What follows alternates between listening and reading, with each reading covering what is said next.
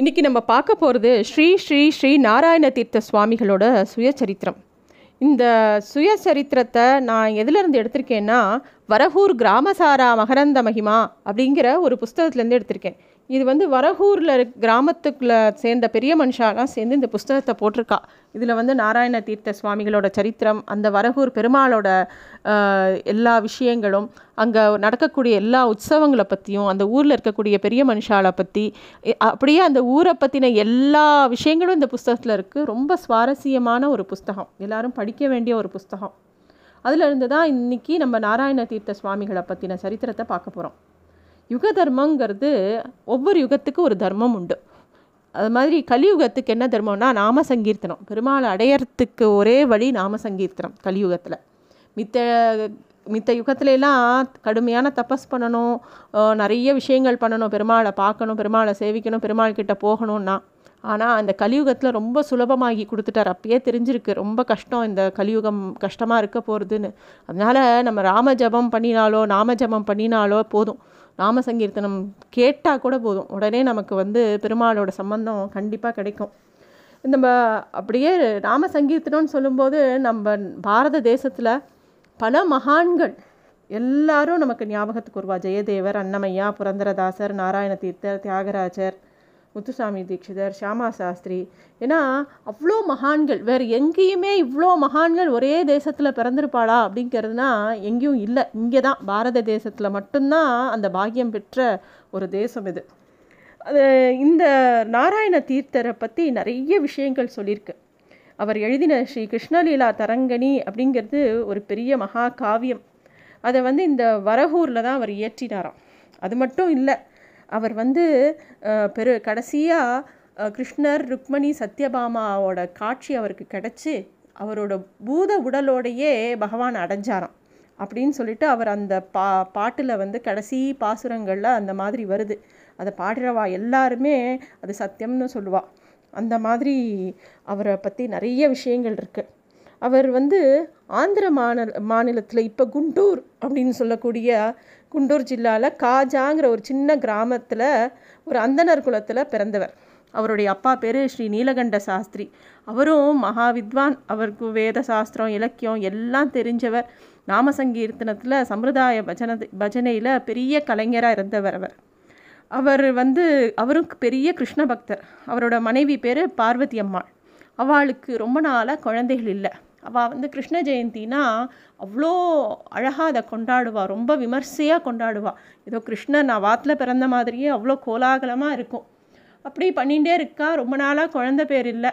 அந்த பார்வதி அம்மாளுக்கு ஒரு சமயம் இல்லாட்டி ஒரு சமயம் மனசில் குறையா இருக்காதா? அந்த அம்மாவுக்கு வந்து தனக்கு குழந்தை இல்லையே. நம்ம இவ்வளோ கிருஷ்ணனை கொண்டாடுறோமே. நம்ம வீட்டில் ஒரு கிருஷ்ணன் இல்லையேன்னு அவருக்கு அவளுக்கு தோன்றுறது அப்போ வந்து ஒரு ஸ்ரீ ஜெயந்தியும் போது எதுவுமே பண்ண பிடிக்கல.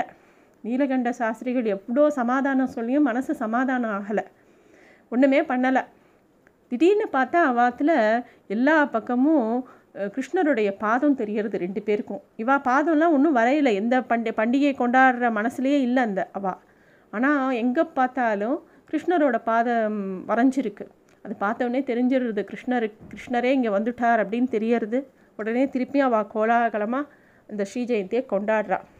அப்பயே அந்த அம்மா கருவுட்டுறா அவள் அந்த பார்வதி அம்மாளுக்கு வந்து பார்த்திப வருடம் ஆஷாட பகுள ஏகாதசி அன்னைக்கு ஒரு குழந்தை பிறக்கிறது. அந்த குழந்தைக்கு முறைப்படி கோவிந்த சாஸ்திரி சர்மா அப்படிங்கிற நாமகரணமும் ஆறுது. இந்த கோவிந்த சாஸ்திரி சின்ன வயசுலேருந்தே ரொம்ப ஞானஸ்தனா ரொம்ப சங்கீதத்தில் ஈடுபாடு உடையவனா இருந்தா. அவர் வந்து தாளப்பாக்க அன்னமாச்சாரியாரோட கீதங்கள் ஜெயதேவரோட கீத கோவிந்தம் இதெல்லாம் எல்லா இடத்துலையும் பாடி பாடி சந்தோஷமாக இருந்தா அந்த குழந்தை. அந்த குழந்தைக்கு ஆறு வயசு ஆகும்போது உபநயனம் ஆய் ஆகிறது. அப்புறம் அவரை வந்து வேத பாடசாலையில் சேர்க்குறா. வேத அத்தியனம் பண்டு பன்னெண்டு வருஷம் கற்றுக்கிறார் எல்லா விஷயமும். அது முடிச்சுட்டு கோவிந்த சர்மா ஆற்றுக்கு வரார். அப்போ வந்து அந்த பிள்ளைக்கு கல்யாணம் பண்ணி வைக்கணும்னு ஆசைப்படுறா அவரோட பெற்றோர்கள். அப்போ அதை மாதிரி ஏதோ எந்த ஒரு விஷயம் பண்ணும்போது ஏதாவது கோவிலுக்கு போகணும் இல்லையா? அப்போ பக்கத்தில் இருக்கக்கூடிய வேதாத்ரி கிராமத்தில் இருக்கக்கூடிய நரசிம்ம சுவாமியை தரிசனம் பண்ணிட்டு வரலாம் அப்படின்ட்டு அங்கே போகிறான் அங்கே வந்து இவள் மூணு பேரும் போகிறா நீலகண்ட சாஸ்திரி கோவிந்த சாஸ்திரி அவள் அம்மா பார்வதி அம்மா எல்லாம் மூணு பேரும் அங்கே போகிறா அங்கே போகும்போது அங்கே இன்னொரு குடும்பம் வந்திருக்கு. அவர் வந்து நரசிம்ம சாஸ்திரி வேதாம்பா தம்பதிகளும் அவளோட பொண்ணான அச்சமாம்பாளை கூட்டிகிட்டு அதே பெருமாளை சேவிக்க வந்திருக்கா. ஒருத்தரை ஒருத்தர் அறிமுகம் பண்ணிக்கும் போது அந்த அச்சமாம்பாளும் சின்ன வயசுலேருந்தே ரொம்ப பக்தி பாகவதம் எல்லா கிரந்தங்களையும் படிச்சிருக்கா. தானே கவிதை எழுதுகிற அளவுக்கு ஆற்றல் மிக்கவ. ரொம்ப கிருஷ்ண பக்தி அவளுக்கும் இருந்தது. எல்லா விஷயத்தையும் பார்த்தோன்னே அவளுக்கு ரொம்ப பிடிச்சி போச்சு. பேசாமல் நம்ம வந்து கோவிந்த சாஸ்திரிக்கு இந்த அச்சமாம்பாளை கல்யாணம் பண்ணி வைக்கலாங்கிற ஒரு முடிவுக்கு வந்து கல்யாணமும் பண்ணி வைக்கிறா. அப்போ அந்த நாளில் ரொம்ப சின்ன குழந்தைகளாக இருக்கும்போதே கல்யாணம் பண்ணி வச்சிருவா. அச்சமாம்பா பருவநிலை அடைஞ்சப்புறம் இங்கே கொண்டு விடலாம் அப்படிங்கிற ஒரு முடிவுக்கு வரா.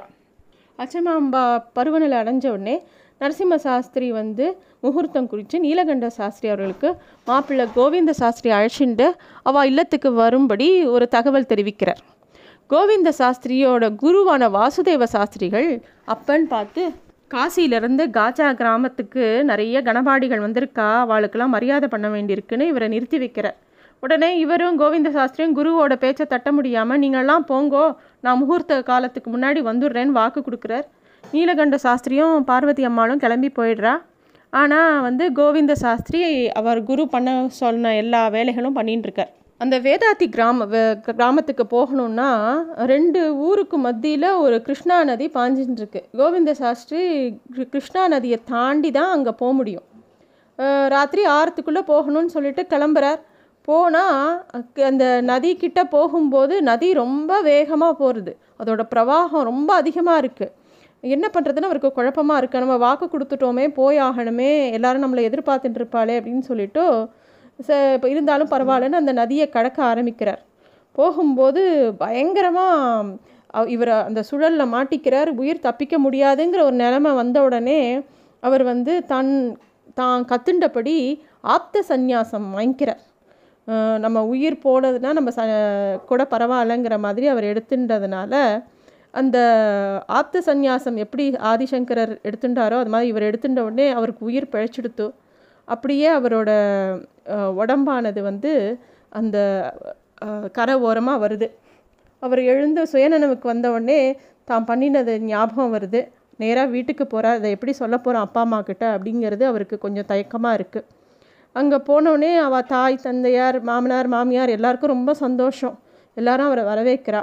ஆனால் அச்சமாம்பாவிற்கு மட்டும் அவளோட மனசில் கோவிந்த சாஸ்திரியை பார்க்கும்போது ஏதோ சன்னியாசி கோலத்திலேயே பார்க்குற மாதிரி அவள் கண்ணுக்கு தெரியறது. அச்சமாம்பா அதை விஷயத்தை எல்லா பெரியவா முன்னாடியும் சொல்லிடுறா.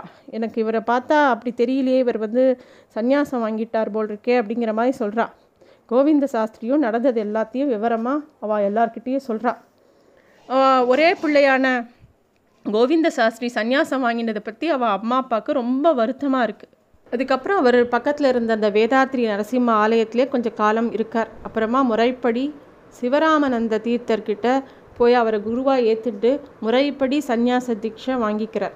அதுக்கப்புறமா அவர் பேர் சிவநாராயண தீர்த்தர் அப்படின்னு அழைக்கப்படுறார். குரு சிவராமானந்த தீர்த்தரோட ஆக்கியபடி காசிக்கு போய் அங்கே கொஞ்சம் காலம் இருந்து அவரோட காலங்களை கழிக்கிறார். அதே சமயம் அச்சமாம்பாள் தன்னோட வாழ்க்கையை வந்து புகுந்த வீட்டில் மாமியார் மாமனாரோட அவளுக்கு சேவை பண்ணிட்டு அவளோட காலத்தை கழிக்கிறா. மாமியார் மாமனார் ரெண்டு பேரும் இயற்கை எய்த எழுதினப்புறம் அவள் வந்து காசியில் கொஞ்ச நாள் தன்னோட வாழ்க்கையை கழிக்கிறா. அச்சமாம்பாள் இப்படி காசி வாசம் செஞ்சுன்னு இருக்கும்போது அவளோட மாமனார் மாமியாரோட பித்ருக்கடன் செய்கிற தருணத்தில் நாராயண தீர்த்தரை அவளை தற்செயலாக சந்திக்கிற சந்தர்ப்பம் கிடைக்கிறது. அச்சமாம்பாள் நாராயண தீர்த்தரோட அனுமதியோட அவருடைய சீடராக அவரோட ஆசிரமத்திலேயே அவ அவருக்கு சேவை பண்ணிட்டு இருக்கா.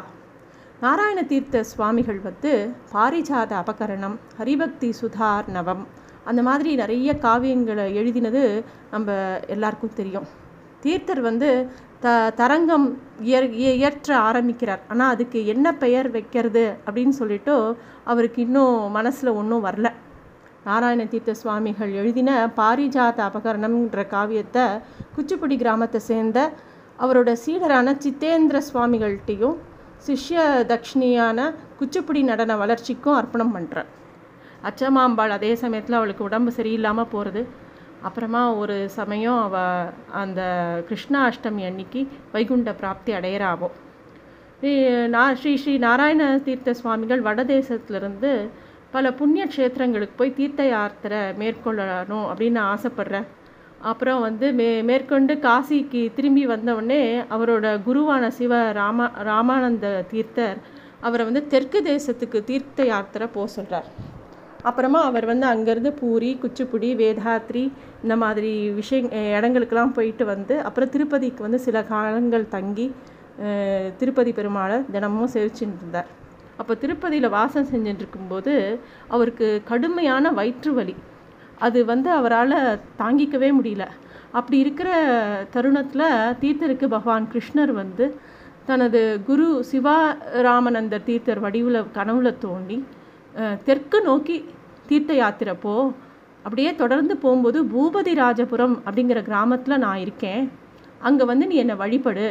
அப்போ வந்து உனக்கு உன்னோட வயிற்று வழி சரியாக போயிடும். அப்படின்னு சொல்கிறார் அது மட்டும் இல்லை தன்னோட ஸ்ரீ கிருஷ்ணலீலா தரணி தரங்கணிங்கிற காவியத்தை தேவகி வசுதேவர் திருக்கல்யாணத்தில் ஆரம்பித்து ருக்மணி கல்யாணம் வரை பாடும்படி அவருக்கு சொல்கிறார் நாராயண தீர்த்த சுவாமிகளும் அந்த தன்னோட தீர்த்த யாத்திரையை தெற்கு நோக்கி ஆரம்பிக்கிறார். பல புண்ணிய தீர்த்தங்களில் போய் பெருமாளை சேவிக்கிறார். அப்புறமா திருமழைப்பாடி அப்படிங்கிற ஒரு ஊருக்கு வந்து சேர்றார். அங்கே ஒரு ஏழை மனிதனுக்கு தகாத செல்வம் அளவுக்கு மீறி ஏற்பட்டால் கிடச்சா என்னெல்லாம் தீமை வரும் அப்படின்னு சொல்லிட்டு அங்கே ஒருத்தருக்கு முறையாக என்ன விஷயம் எப்படி இருக்கணும் வாழ்க்கையில்? த தவறான வழியில் செல்வம் சேர்க்கக்கூடாது அதனால் வரக்கூடிய என்னெல்லாம் கஷ்டங்கள் வரும் அப்படிங்கிறத அவருக்கு சொல்லி கொடுத்து எப்படி இருக்கும் அப்படிங்கிற விஷயத்த சொல்லி கொடுக்குறார்.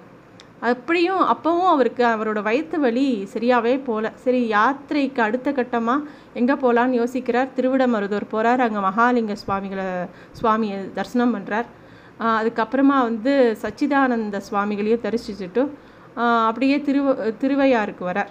திருவையாத்தில் கொஞ்ச நாள் தங்கியிருக்கிறார். அங்கே பஞ்சநதீஸ்வர சுவாமி அந்த கோவிலில் வந்து சேவிக்கிறார். அப்புறம் போதேந்திர போதேந்திர சுவாமிகளை சேவிக்கணும்னு போகிறார் அதுக்குள்ளே அவர் முக்தி அடிச்சுட்டு அடைஞ்சிட்டாருங்கிற விஷயத்தை கேட்டோடனே ரொம்ப வருத்தமாக இருக்குது சரி அதுக்கப்புறம் எங்கே போகிறதுன்னு அப்படியே யோசிச்சுட்டு இருக்கார். அவர் பூபதி ராஜபுரத்தை நோக்கி போகணும். எப்படி போகணும்னு தெரியல. அதனால் காவேரி நதிக்கரையில் அப்படியே தில்லைஸ்தானம் மகாராஜபுரம் அப்படியே ஒவ்வொரு இடமா இருக்கக்கூடிய கோவில்களெல்லாம் தரிசிச்சுட்டு பூபதி ராஜபுரத்துக்கு போகிறதுக்கு எப்படி போகிறதுன்னு யோசிச்சுட்டே இருக்கார். அந்த தருணத்தில் பெரிய பாம்பு ஒன்று அவரோட வழியை மறைச்சிண்டு தெற்கு திசையை நோக்கி படுத்துன்னு இருந்ததாம் ஆதிசேஷனே தனக்கு வழிகாட்டுறது அப்படின்னு சொல்லி அது எந்த பக்கம் எதை நோக்கி படுத்துனதோ அந்த அந்த டைரக்ஷனை நோக்கி அவர் நடக்க ஆரம்பிக்கிறார். தெற்கு கரையில் உள்ள நடுக்காவேரி அடைஞ்சு அங்கே இருக்கக்கூடிய விநாயக பெருமாளோட பார்த்த உடனே தன்னோட தீராத வயிற்று வலிக்கு எதா அவர் வந்து வேண்டின்ட்டு திருப்பியும் பாடல்கள் பாட ஆரம்பிக்கிறார்.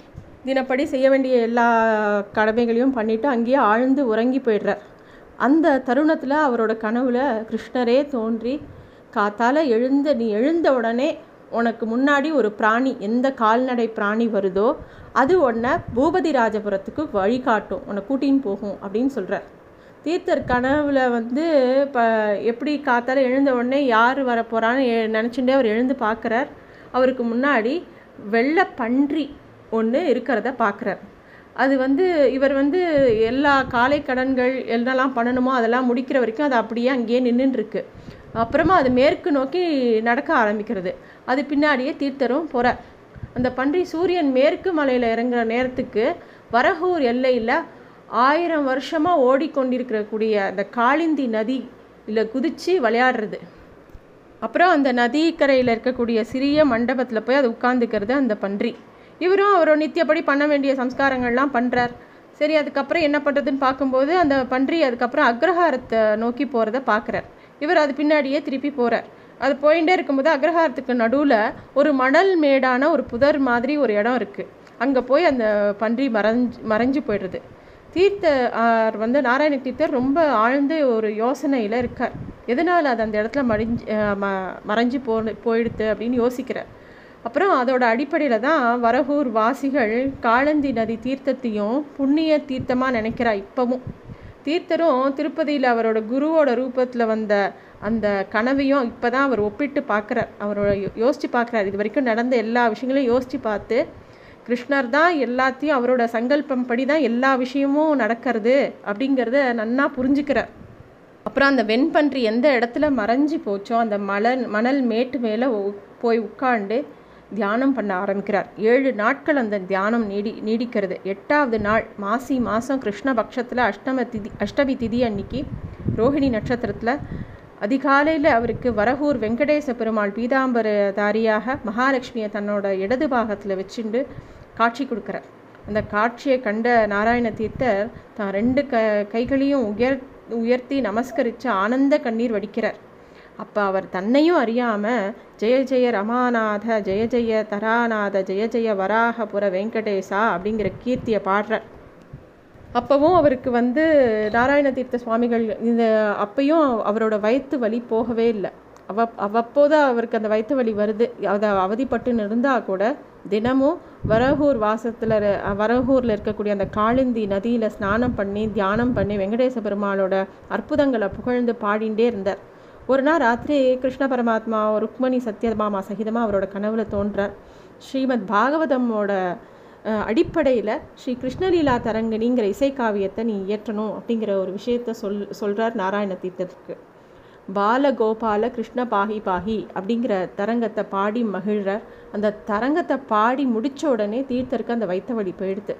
அதுக்கப்புறமா ரொம்ப மனமார அந்த வரகூர் வரகூர் வெங்கடேச பெருமாளோட அபார கருணா சக்தியை உலகத்துக்கெல்லாம் உணர்த்தணும் அப்படின்னு சொல்லிட்டு நிறைய பாட்டுகள் பாடுற.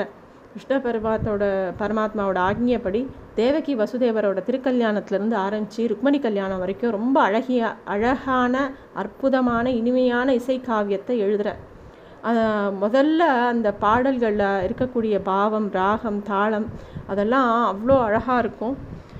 அது மட்டும் இல்லாமல் இப்போ இந்த தற்காலத்துக்கு எப்படி தேவையோ அதுக்கேற்ற மாதிரி அவர் அதை இயற்றியிருக்கார் அப்படின்னு சொல்லிட்டு பாடக்கூடியவா எல்லாரும் சொல்லுவாள் ஸ்ரீ கிருஷ்ணலீலா தரங்கிணி அப்படிங்கிற இசைக்காவியம் ஜெயதேவரோட அஷ்டபதிக்கு ஈக்குவலாக எல்லாரும் சொல்கிறான் நாராயண தீர்த்த சுவாமிகள் அந்த கிருஷ்ணலீலா தரங்கினிங்கிற இசைக்காவியத்தை தினமும் பாடிண்டே இருக்கும்போது கிருஷ்ணரே ருக்மணி சகிதம் சலங்கை ஒளியோடு அங்கே வந்து ஆடியதாகவும் பூலோகத்தில் வால்மீகியால் எழுதப்பட்ட ராமபிரானோட ரெட் அந்த லவகுச்சா பாடின சம்ஷேப ராமாயணம் இயற்றப்பட்ட அவ லவகுச்சாவால் எழுதப்பட்ட அந்த ராமாயணத்தை அவள் பாடும்போதெல்லாம் எல்லா எல்லா இடத்துலையும் சிரஞ்சீவியாக அவள் இருப்பாங்கிற ஒரு ஆசீர்வாதம் அவளுக்கு உண்டு. அதே மாதிரி கலியுகத்தில் தெய்வமாக நம்ம முன்னாடி வாழ்ந்த ஆஞ்சநேயரும் இன்னும் நம்ம கூடவே இருக்கிற மாதிரி ஒரு அவருக்கு ஒரு ஆசீர்வாதம் உண்டு. அப்போ இந்த கிருஷ்ணலீலா தரங்கினியை பாடும்போது ஆஞ்சநேயரும் அங்கே வந்து தாளத்தை போட்டுண்டு கேட்ட கேட்டதாக ஒரு ஐதீகம் உண்டு. அதனால் அங்கே இருக்கக்கூடிய ஆஞ்சநேயருக்கு வந்து தாளம்குட்டி ஆஞ்சநேயர் அப்படிங்கிற ஒரு பெயர் உண்டு. இப்பேற்பட்ட மகானான நாராயண தீர்த்த சுவாமிகளுக்கு ஒரு சமயம் ஆழ்ந்த தியானத்தில் இருக்கும்போது இப்போ இருக்கக்கூடிய வரகூல பிரத்யட்ச தெய்வமான ஸ்ரீ லக்ஷ்மி நரஸ் லக்ஷ்மி நாராயணர் வந்து அவருக்கு முன்னாடி தோன்றி அவருக்கு எதுக்கு இந்த மாதிரி ஒரு கடுமையான ஒரு வயத்து வலி வந்தது அப்படிங்கிறதுக்கு அவரோட கர்ம பலன்கிற விஷயத்தை அவருக்கு புரிய வைக்கிறார். ஆனந்த கண்ணீர் வடிக்கிறார் நாராயண தீர்த்தர். அதுக்கப்புறமா அங்கே தன்னுடைய பிரத்யக்ஷ தெய்வமான லக்ஷ்மி நாராயண பெருமாளுக்கு அந்த வரகூரில் கோவில் அமைக்கணும் அப்படின்னு அவருக்கு தோணவே அந்த எண்ணத்தை அவருடைய சீடர்களுக்கெல்லாம் சொல்லி கிராமவாசிகள்கிட்டையும் சொல்லி அந்த இடத்துல முறைப்படி சாஸ்திர முறைப்படி அந்த கோவில் அமைக்கிறார். மூலவராக லக்ஷ்மி நர நாராயண பெருமாள் மூலவராகவும் ஸ்ரீதேவி பூர்தேவி சமேத ஸ்ரீ வெங்கடேச பெருமாளை உற்சவராகவும் பிரதிஷ்டாபனம் பண்ணுறார் இப்போ அதுக்கு செய்ய வேண்டிய பூஜை முறைகள் முறைப்படி செய்யணும் எட்டெல்லாம் உண்டோ எல்லாம் பண்ணி வைக்கிறேன் நானூறு வருடங்களாக அவர் என்ன சொல்லி வச்சாரோ அதுபடி இன்னும் வரகூரில் ஸ்ரீ லக்ஷ்மி நாராயண பெருமாள் கோவிலில் எல்லாம் கடைப்பிடிச்சின்னு வரா. அந்த ஊரில் இருக்கக்கூடிய விசேஷங்கள்லாம் நம்ம இன்னும் விரிவாக அப்புறம் பார்க்கலாம். இதுதான் வந்து அங்கே அந்த ஊரில் நாராயண தீர்த்தர் பண்ண பண்ணி வச்ச விஷயம். அது மட்டும் இல்லாமல் தன்னுடைய மனமார்ந்த பக்தியால் தனக்கு வழிகாட்டி அந்த நடுக்காவேரி பிள்ளையாருக்கும் அவரோட தரங்கத்தில் நன்றி கடன் பாடி பாடியிருக்கார். அது மட்டும் இல்லாமல் இந்த பூபதி ராஜபுரம் அப்படிங்கிற பெயரே மாறி வராகபுரி அப்படின்னு அழைக்கப்பட்டு நாளடைவில் அது வரகூர் அப்படிங்கிற பேராக இப்போவும் நம்ம எல்லோரும் கூப்பிட்றோம். அங்கே போய் நம்ம சேவிக்கலாம். அந்த பெருமாளை. ரொம்ப அழகாக இருக்கும் அந்த ஊர் சின்ன கிராமம். ரொம்ப அழகான கோவில். அங்கே நாராயண தீர்த்தனோட சன்னதியும் இருக்குது எல்லாரும் அவசியம் சேவிக்க வேண்டிய ஒரு கோவில். நாராயண தீர்த்தரோட சரித்திரம் அவருடைய கிருஷ்ணலீலா தரங்கனியை அவசியம் எல்லாரும் கற்றுக்கணும் அப்படிங்கிறதோட இதை சொல்லி முடிக்கிறேன். நன்றி.